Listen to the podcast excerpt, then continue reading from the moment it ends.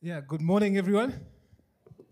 All right, great to see you all. And um, Karibu Tena, if you're joining us for the first time. And um, you've joined us in what has been a, a very insightful and helpful series. Um, and today's message is the penultimate, it's uh, the second from last in that series.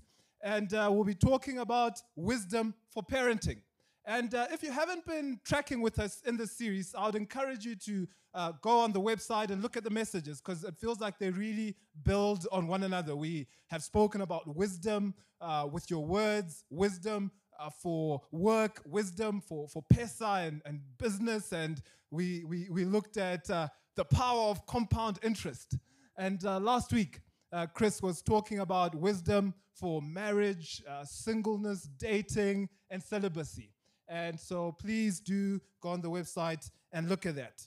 And so this morning we're having a tag team as we're talking about parenting. In the church, uh, we, we believe that this is the household of God. It's not just an organization, it's not just a, a community of people with like interests, but actually it's the family of God. And in the family of God, we've got fathers and we've got mothers. And we have an incredible um, a privilege this morning to hear both from fathers and mothers. And now you're looking at me uh, I remember just a week or two ago, I was carrying my five year old son. And uh, there was a, a, young lady in the church and said, Is that your son? And I said, Yeah, this, this is my son. And she was amazed that you can, you've got a child that old. And I said, Actually, this is my second born. The first is nine years old. So if you're wondering, how can this young looking man give us wisdom for parenting this morning? I've been wondering the same thing over the past week.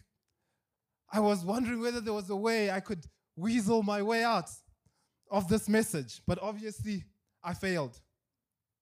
Uh, but we celebrated our 10th wedding anniversary with Michelle, my wife.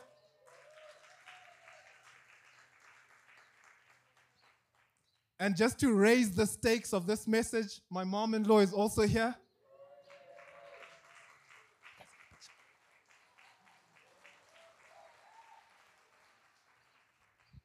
But just to give my CV, I've got two kids.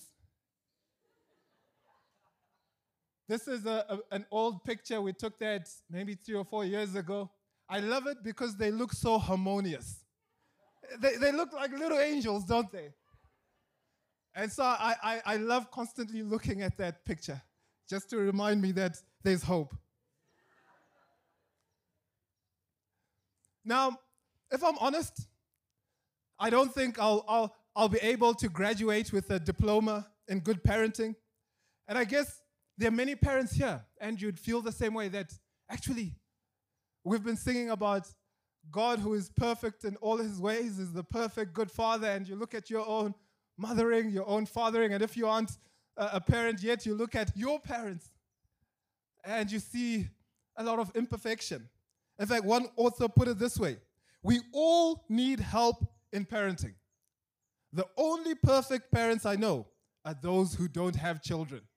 And so if you don't have children, well done, you are the perfect parent.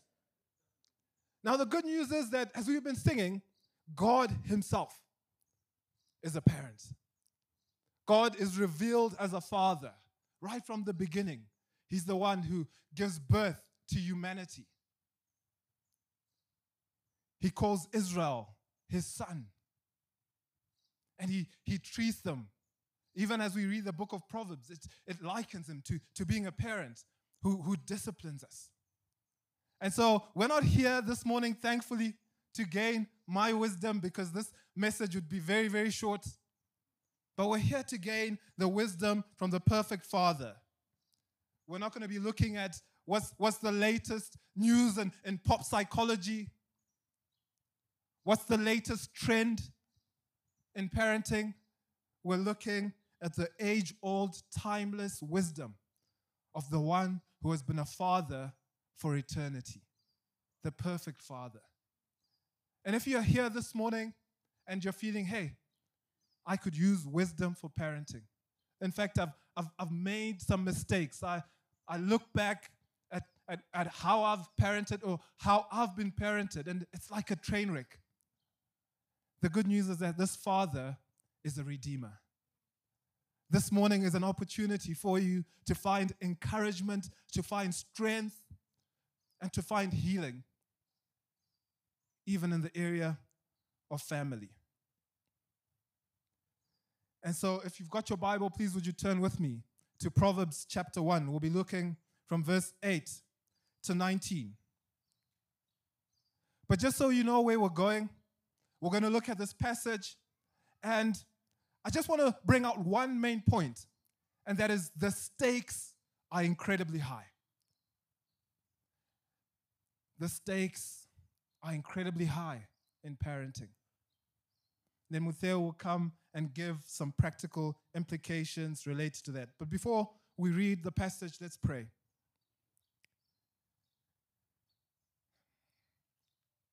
Yeah, Lord, it's an incredible privilege that we can call you our Father.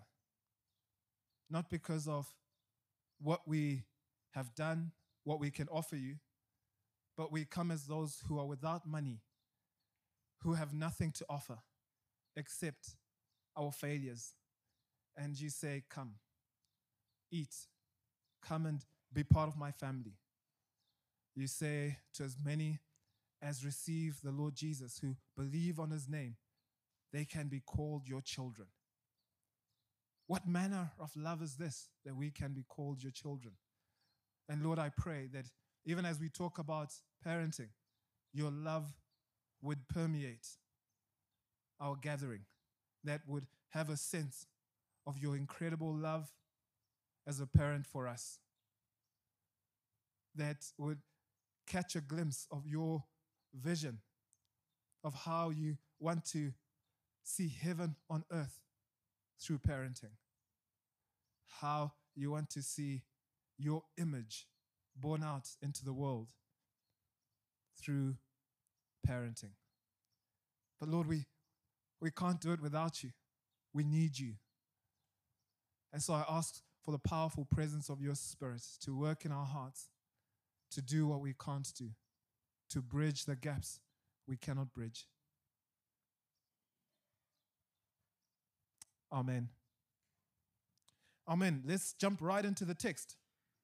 I'm reading from the NLT, and this is what it says My child, listen when your father corrects you. Don't neglect your mother's instruction. And when commentators were looking at the book of Proverbs, they were wondering, hey, is this are these proverbs representing maybe were they schools of wisdom in the ancient Near East? But they're convinced by this very verse that actually the context of the teaching of wisdom is the home, it's the family. You see, in this patriarchal society, you just don't have men saying, hey, this is wisdom. But he's also saying, don't neglect your mother's teaching. What you learn from them will crown you with grace and be a chain of honor around your neck. My child, if sinners entice you, turn your back on them. They may say, Come and join us, let's hide and kill someone. Just for fun. Let's ambush the innocent. Let's swallow them alive like the grave. Let's swallow them whole like those who go down to the pit of death.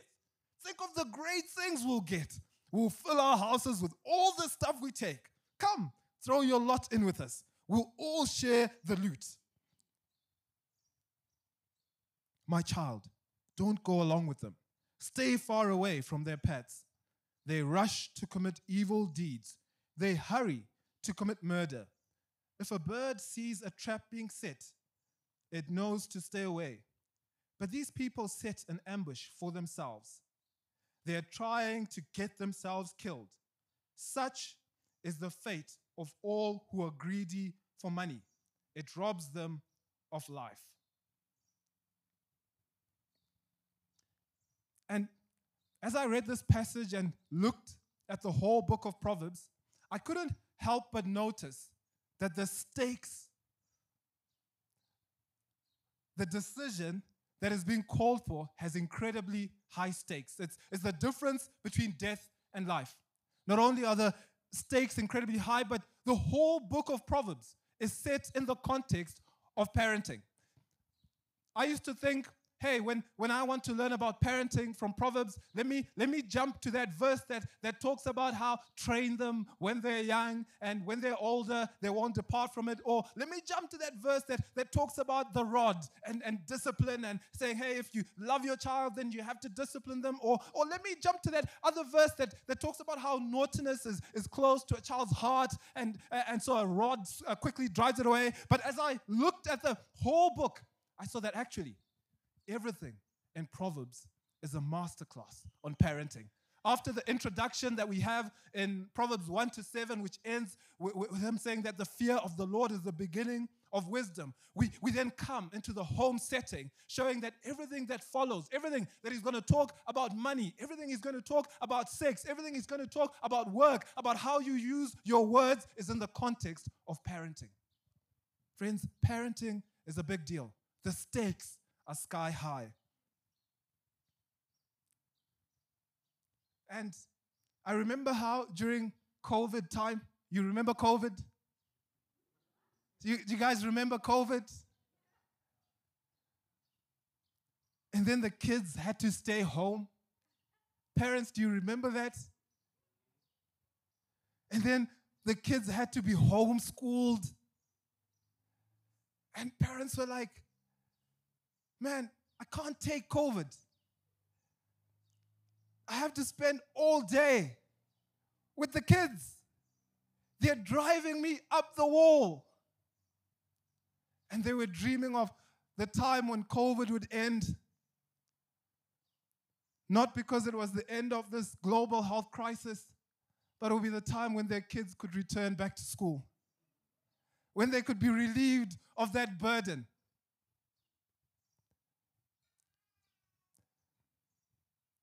And so we, we want to outsource the responsibility to raise our kids. We, we want to outsource it to the boarding school, the, the matron, the, the, the principal. You, you take care of it. We, we want to outsource it to the Sunday school teacher. We want to outsource it to the sports and activities people. like, no, no, Cephas, my kids go to a Christian school. But we, we see in Proverbs that the responsibility for parenting, the responsibility of giving wisdom, is not to the school, it's not to the government, it's not even to the Christian school, beneficial as that may be, but it's to the parents. And would admit as parents, we, we, we might feel underqualified. You know, I'm, I'm not trained for this, this homeschooling thing might feel we don't have the right temperament. I'm, I'm not patient enough. You know what? How, how do you do it? God, you must have incredible patience. Or maybe you might feel I'm, you're not in the right situation, the right season of life. I'm, I'm, I'm having to raise the kids alone, or, or both of us have full time jobs. We're, we're just trying to pay the bills. We, we need to pay for our debts. We, we need to buy our land. We, we need to do this and that. But, friends, the priority of parenting is not giving your kids a great education. Wonderful as that is, it's, it's not setting them up for success. It's not giving them opportunities to develop their skills. It's not just having good behavior. When we look in this passage, we see that the priority of parenting is to point them to wisdom the wisdom that brings life. And I have to admit, I, I haven't always had that priority and I don't always have it. I remember when we had our first, our daughter, Makanaka. Firstly, she was a surprise. My wife tells me, hey, this is it. Pregnancy test positive. I didn't immediately say, wow, children are a gift from the Lord. Blessed is the man whose quiver is full of them. I was like, okay, just let me sit down. Just give me some time. And my wife still holds this against me. And then when she got born, it was an emergency C section. And so we went on medical insurance, and it was really expensive. I still remember to the nearest kind of $10 or something like that. And then we had this debt. And I thought, man, first it's as they come, they come with a debt. Then I'm going to have to put them through school. Then there's college. Before, when we're doing pre engagement counseling, and we're asked how many kids do you want to have? I was like yes i need i want to have four kids because you know i was the fourth born. But after that i was like hey i think one is enough.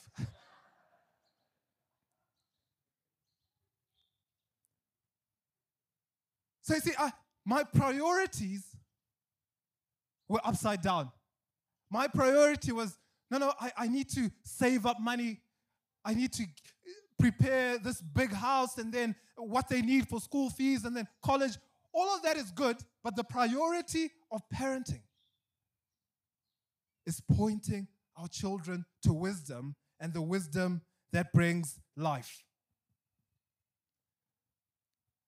And you might ask, hey, Cephas said, that kind of sounds abstract, that, that you know, that sounds nice, like a, a nice Sunday discussion, but what does it have to do with Monday? Well, it's important because we see in our passage that we're raising our kids in contested space. You see, we, we parent like we're parenting in neutral ground. Not only are we parenting in neutral ground, we are working with this neutral material. That we take our kids, all we need to do is to give them the best environment in our home. Let's give them the best education. Let, let, us give them the best opportunities, the best uh, uh, uh, exposure that we can. Let's give them those things that we never got when we were growing up, right? Like let's let's live our childhood through our kids. Man, I never got to go to Disney. I'm working hard so that you don't have to experience the hardships I experience. I'll take you to Disney. And yet, what we see in our passage is that we are raising our kids in contested space because Immediately, the father warns that there are people who are going to entice the son. And so, what he's saying is that, hey, this world we're living in has been affected by sin, it has been affected by the fall. The Bible talks about the world as, as this the system that is around us that is driven by spiritual forces, evil, dark forces and, and we interact through the lust of the eyes, the, the lust of the flesh, the pride of life. It, it draws us in. And when I've read that passage, I thought, hey man, that means nothing to me. I'll never be enticed by anyone who wants to do armed robbery. This verse has got nothing on me. But actually, we all have our kryptonite. We all have ways in which the enemy draws us in. The, the enemy can, can tempt us And then the NLT says, hey, it's going to be fun. And for some of us, when, when you hear fun, like your eyes pop out. I'm there. If it's fun, if it's pleasurable, I'm in. It says, hey, we're going to fill our houses with great things. We're going to become rich. And for some of us, when you hear money, where? I'm there. And so the world is drawing us in. We are in this contested space. I've been just looking at the billboards that are coming up around us and seeing this billboard of the real housewives of Nairobi. And I look at that billboard and I think, okay, how am I supposed to respond to this billboard? What do they what do they want me to watch? Why do they want me to watch this show? And I've heard of one of the characters. Her name's Vera, Vera Sidika. And I was listening to Capital FM while I was on the Matatu on Friday. And they were saying she's the most followed socialite in Kenya on social media. And I, I won't go into the details of why she's famous.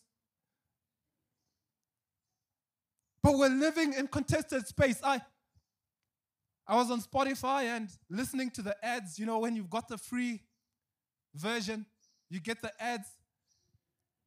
And the ads that you get in Kenya are all about, you guys know them, right? Keep walking. It's like, man, I, I feel thirsty right now.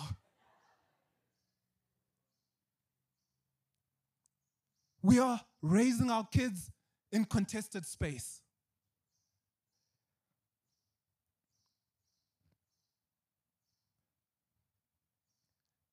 And what the writer of the Proverbs is saying is that, hey, your kids will hear that, hey, this is how you can have fun.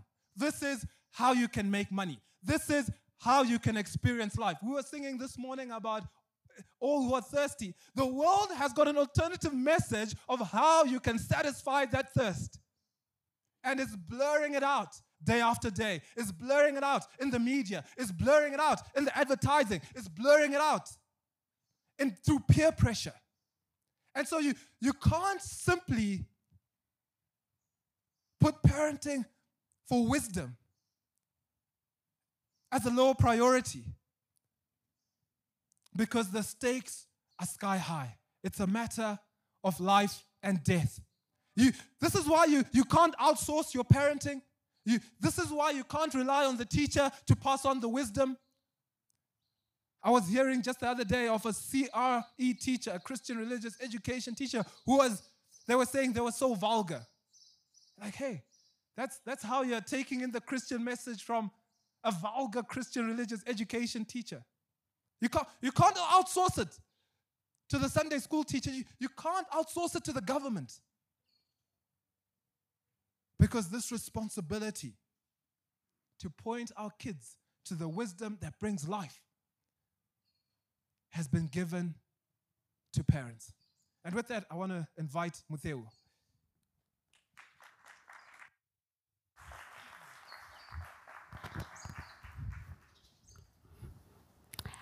Asante sana Cephas.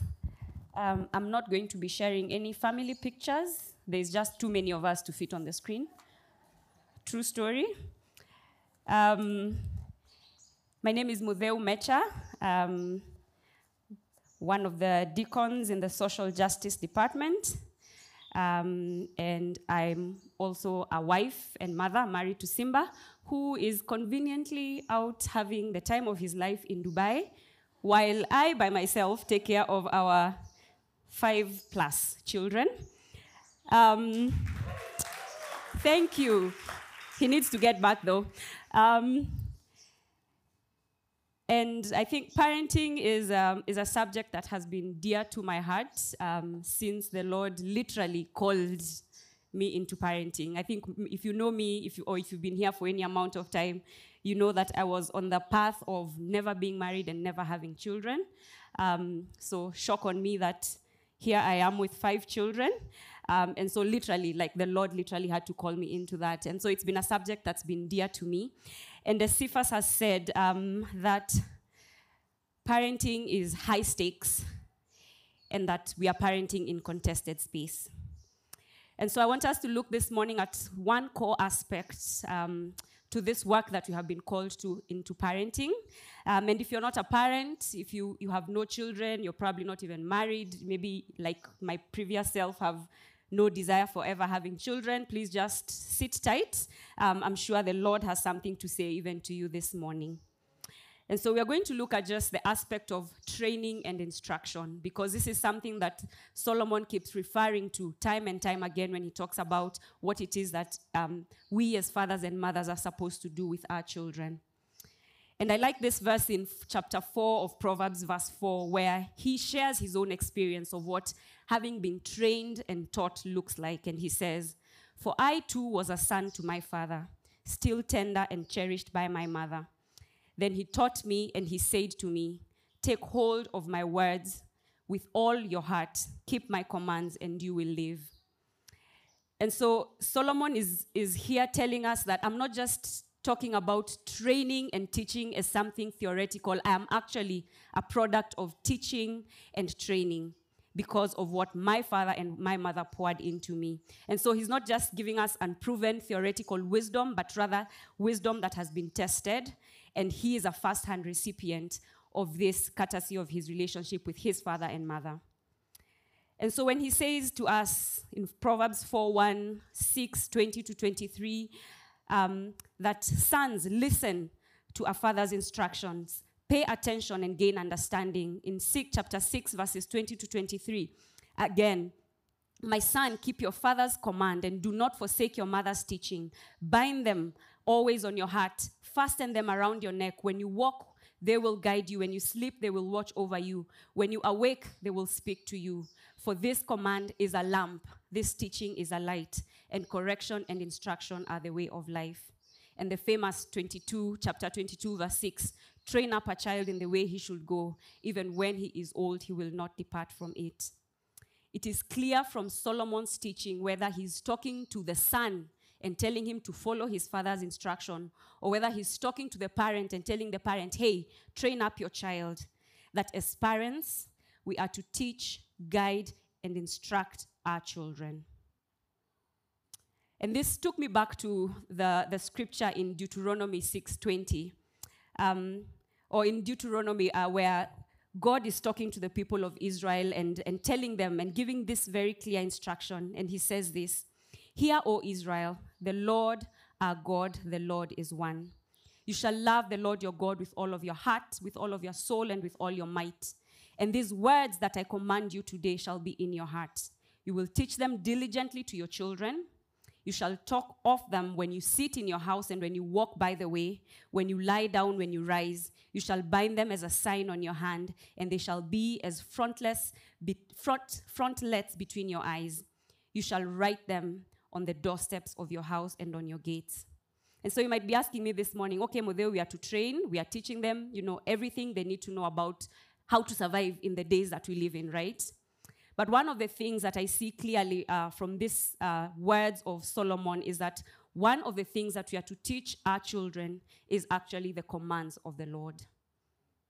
That we are to teach our children to love their Lord our God with all of their heart, with all of their soul, and with all of their might. And this is actually a direct command from the Lord God Himself, as we see in this story of the children of Israel. And so it's not enough, as Cephas said, that we train them on how to survive in the day that we are living in. Because the primary thing and the thing that outlasts everything else is a relationship with God, their Father. And so, as parents, we are commanded to teach our children the commands of the Lord. The second thing that we see, and lit- literally this is a story or the book of Proverbs, it, what it embodies is that we are to teach our children to love wisdom. We are to teach them about all of life, at least as much as we possibly can. We see Solomon in the book of Proverbs addressing literally every subject that you can think of. He talks about honesty and diligence and hard work and money and relationships and marriage and sexuality and leadership there are literally no taboo subjects. And so, as parents, we have the primary role of ensuring that the information that our children are interacting with is not primarily from sources that are out there, sources that, first and foremost, do not honor the command of loving the Lord our God, but that we as parents are at the forefront of, ensuring that there are no subjects that we shall not bring to our dining room tables, um, there are no subjects that we shall bring to aid the relationship that we have with our children. And I know for a long time, and maybe f- those of us from my generation and moving backwards, you know, there were there are taboo subjects, right? They're just things that we don't talk about with our parents.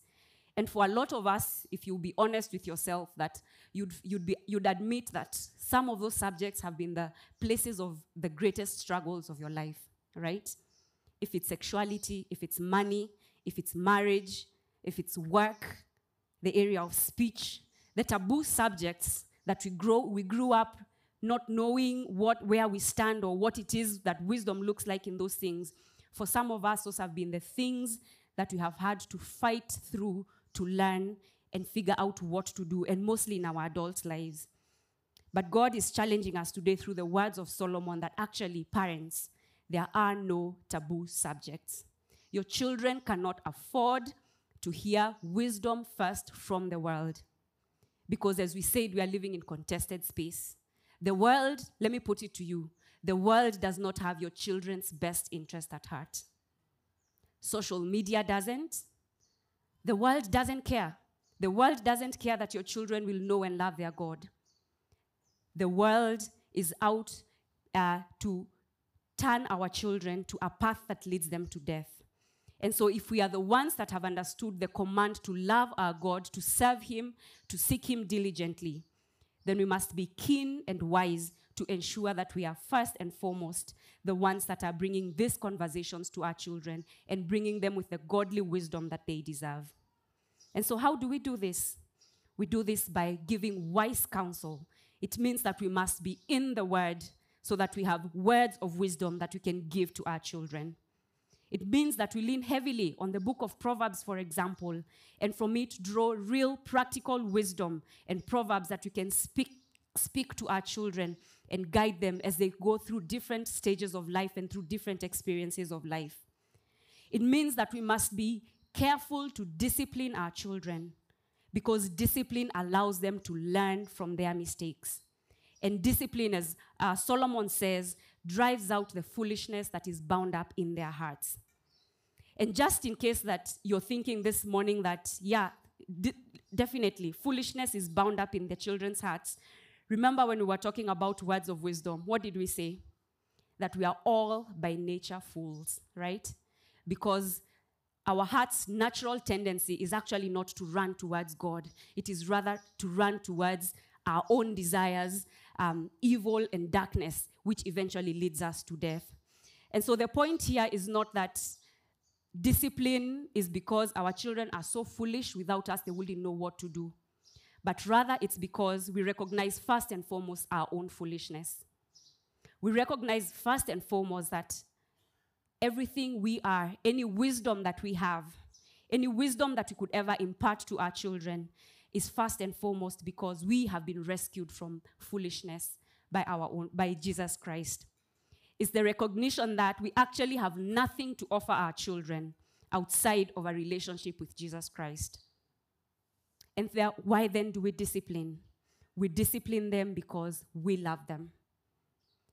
Solomon refers to this many times when he says, Hey, if you love your son, you will discipline him.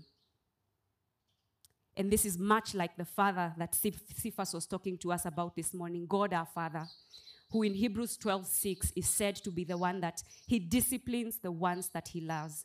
He chastises every son whom he receives. And so discipline is not a function of the tough parents, you know, those uh, controlling parents. Discipline is actually a requirement for each and every one of us who has come to know the Lord Jesus Christ, but also a function of every one of us who claims to love our children. Do you love your son? Do you love your daughter? You will discipline them. And this discipline, how does it look like? This discipline is prompt, it's diligent, there's an urgency to it. It's diligent, it means that it's not something we do on Mondays or in the evening when, or maybe on the weekend when, you know, it's relaxed and we've had time to rest there's actually an urgency and a diligence that is required of us in terms of discipline. Because you see, the foolishness doesn't have a timetable, right? It doesn't show up on Monday in the afternoon, Wednesday at night. No, the foolishness is filled up in the child's heart. And so we must be diligent and come at it from a point of urgency because the prize that is there for our children, the life that they are to experience from, uh, as a result of living disciplined life is at stake. And so, as Proverbs 19:18 says, discipline your son also while there is hope. If you don't, you will ruin their lives. And so there's no time to waste. There's no time to, to be lax about, oh, you know, they're, they're just boys, right? They're just boys, and boys will be boys. In God's eyes, boys will be boys, who are honoring to God, who are a blessing to their parents, and boys who actually obey and follow the commands of the Lord. And so, discipline is also not just about behavior modification. If behavior modification was the sole goal of what we do with discipline, then Jesus would have absolutely praised the Pharisees and called us to follow their shining example. Discipline is about capturing our children's heart and pointing them to the way of life. Discipline is not just about behavior modification. And so then it begs the question then, how do we discipline? As I said, we discipline because we love, we therefore discipline out of love. We don't discipline because we are frustrated. That's not the motivation to discipline. We don't discipline because we are angry, not the motivation. We discipline because we have known the love of our Father and we have known also the goodness that His discipline brings to us and how it redirects us to His will and His plan for our lives. And so we discipline because of love, we discipline out of love. The other thing that we are called to as parents is that we are actually called to model, to model the example for life with our own lives. So think about all the things that um, Solomon talks about in the book of Proverbs, all these subjects that he addresses. He addresses sexuality, money, work, and all these things. The thing about us being able to impart these things to our children is that we actually have to be among those that are walking in that same path that we are calling our children to walk to. Otherwise, we are just hypocrites who you know, it's like an empty debe making a lot of loud noise, but having little to no impact in the lives of our children. Paul Tripp, one of my favorite authors, especially on this subject of parenting, says this Very little parenting takes place in the grand, significant moments of life. Parenting often takes place on the fly when we are not really paying attention. It's in the repeated cycles of life, of the unplanned moments of life, where parenting takes place those are the spaces where we model. It's the spaces where our children observe and see who we are and how we are going about these aspects of life. It's in those spaces that they learn their most powerful lessons. Training, therefore, needs to be happening in the course of doing life with our children. There cannot be remote parenting. There cannot be delegated parenting, at least not as the primary source of parenting we must be building deep and meaningful relationships with our children so that our training, teaching, and discipline is effective.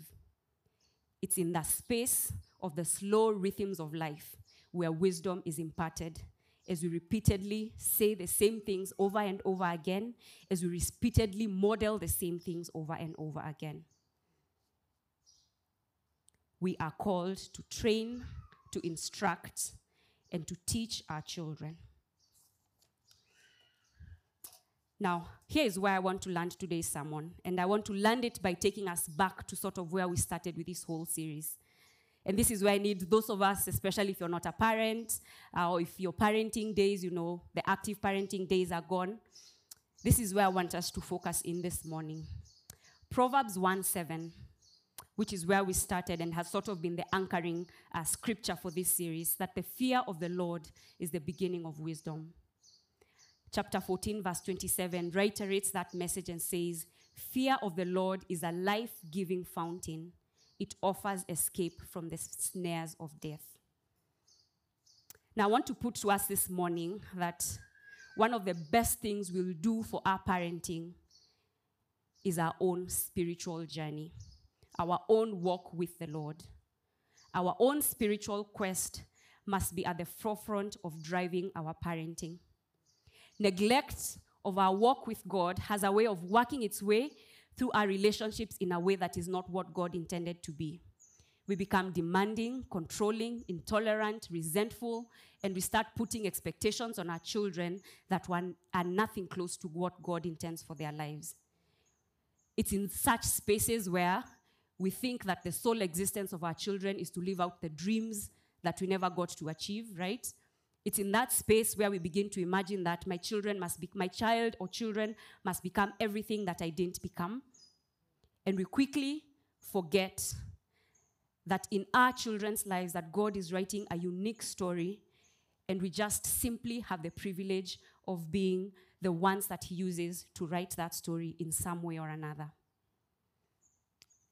And so we must not neglect our walk with the Lord because it shall be the life and the wisdom that directs us and helps us to focus on the things that matter and to have the heart posture and the attitude that is right, that is leading our children to the wisdom that leads to life. It's easy for us to quickly forget our own sin and our need for God and to place heavy and impossible yokes on our children that speak nothing of God's love and plan for his life.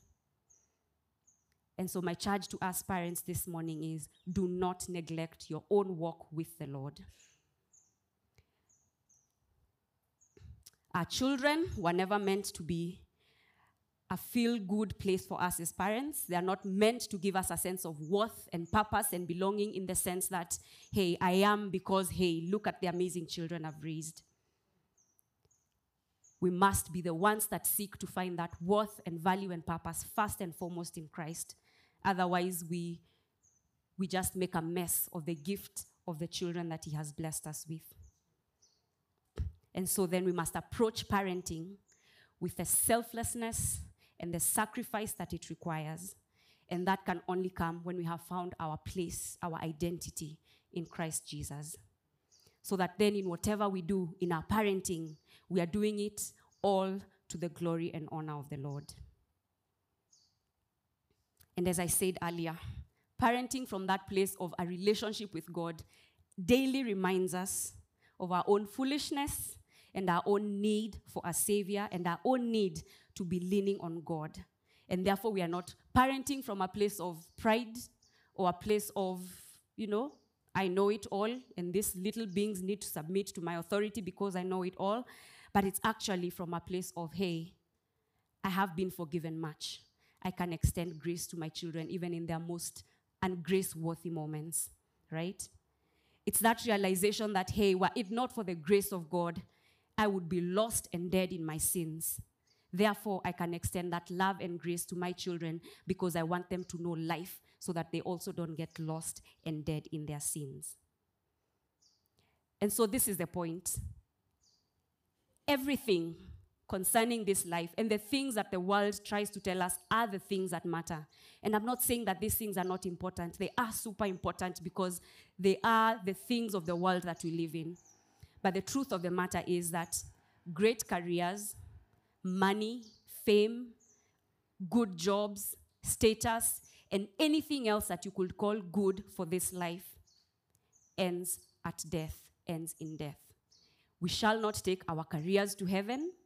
Our money stays here. Our fame ends here. Our jobs, our status is simply for this world. And so we must therefore be parenting our children with a greater vision, a vision that points them to the things that last forever the eternal things. We must then realize that of our own selves, we actually have nothing to offer our children. And if we don't offer them Christ, then we are offering them death. Jesus is the only one that has the power to save and transform our lives and give them meaning and purpose that will last beyond this lifetime. Mark 8:36 reminds us that what will it profit a man if he gains the whole world and yet forfeits his soul? Let's not be the kind of parents that give our children the world and yet lead their souls to internal de- condemnation. And I'm not saying this to say that the power to save is in your hands. That's not what I'm saying. But God has given us as parents the unique position to point our children to Him and we must do that with everything that we have. So I'll finish by saying this that parenting was actually never supposed to be about us. It wasn't supposed to be about you raising the next version of yourself. It wasn't supposed to be about you making a name for yourself in terms of the offspring that you leave behind. Parenting was never supposed to be about us fashioning an offspring that is created in our image and in our likeness. Parenting has been, will always be, about a God who is writing his story, and he has graciously allowed you and I to be partakers and ambassadors in raising his children. Wisdom therefore dictates that you and I must heavily, heavily, with everything that we have, lean on this God because we have been called to represent his message, his methods, and his character. And we cannot do those things outside of a relationship with Him.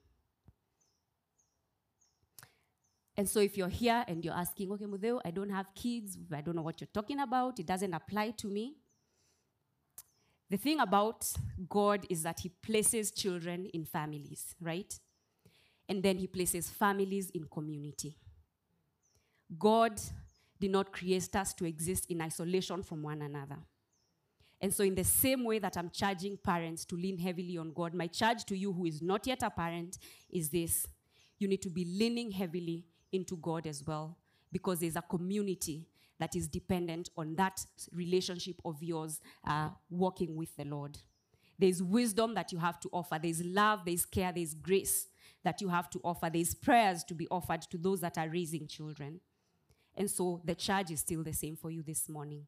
You need to lean into God so that you can be a part of building that community where He places families in. You might also be here this morning and you're saying, well, this whole idea of parenting, I've messed it up, or my own journey of being parented is just nothing to write home about. In fact, it's probably the one reason that I don't ever want to have children. You might be here and you're struggling with parenting by yourself. Uh, you're a single parent for whatever reason. It could be because of separation, divorce, maybe never married, or even the death of a spouse. Or you're here this morning and you're actually dealing with parenting in different situations. You're probably parenting a child with difficulties, um, children, a child who's struggling with an aspect of life that, you know, is not normal, so to speak. It could be a health situation, it could be a mental situation, it could be an, a, an older child uh, who's struggling with addictions and things like that. And this morning, you're saying, I, I, I don't know that this parenting thing is, is everything you're saying for it to be. And I just sensed as I was preparing for this message that this is what God wants to say to you this morning. That He did not make a mistake. And that, secondly, it's not your fault. We live in a fallen world, and perfection is not something that we are going to experience in this world. And even in that imperfection, God is saying to you that He did not make a mistake and that He has actually still called you to be that parent that leans on Him so that you can find the grace that He provides and that He will show you great and mighty things as you lean on Him to see what He could do because the story of that child that you're raising is His story and He's the one that is writing it. And so I want to end by sharing this prayer that I stumbled upon um, at the beginning of this year. Um, and the reason this prayer for me is so profound is because of the person that wrote it is a lady who um, went into or got a stroke as she was delivering her, her second child. And it's miraculous that she survived. And she came out of it with um, uh, paralysis on most uh, one, one, side of her face uh, or her entire body actually uh, she's unable to move so she has physical disabilities as well um, but every time she tells her story, she says that her life and service to God actually started the day that this thing happened. And so she was saying um, this prayer to thousands of young people that were gathered for a conference.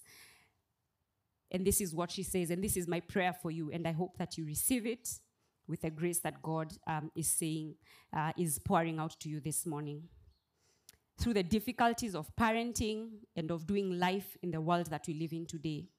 I pray that you will see your life as a good, hard story that God is writing.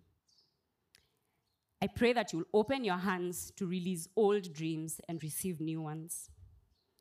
I pray that you will find the miracle, that the miracle that you've been looking for has always been right in front of you all along. I pray that you will accept the stunning capacity that God has given you to endure because of Jesus who endured for you. May you live out the hardest parts of your life with joyful rebellion against the darkness. And may you believe that the boundaries around your life are good and pleasant because God uniquely assigned them to you. May you see the difficult days of your life, or may your difficult days of your life somehow become avenues to a new kind of freedom because of Jesus Christ. And so, this is my charge to us all. The fear of the Lord is the beginning of wisdom. We must be those that are leaning heavily into the grace that God provides, into the love that He provides, so that we can effectively raise the children that God has given us for His glory and for His honor.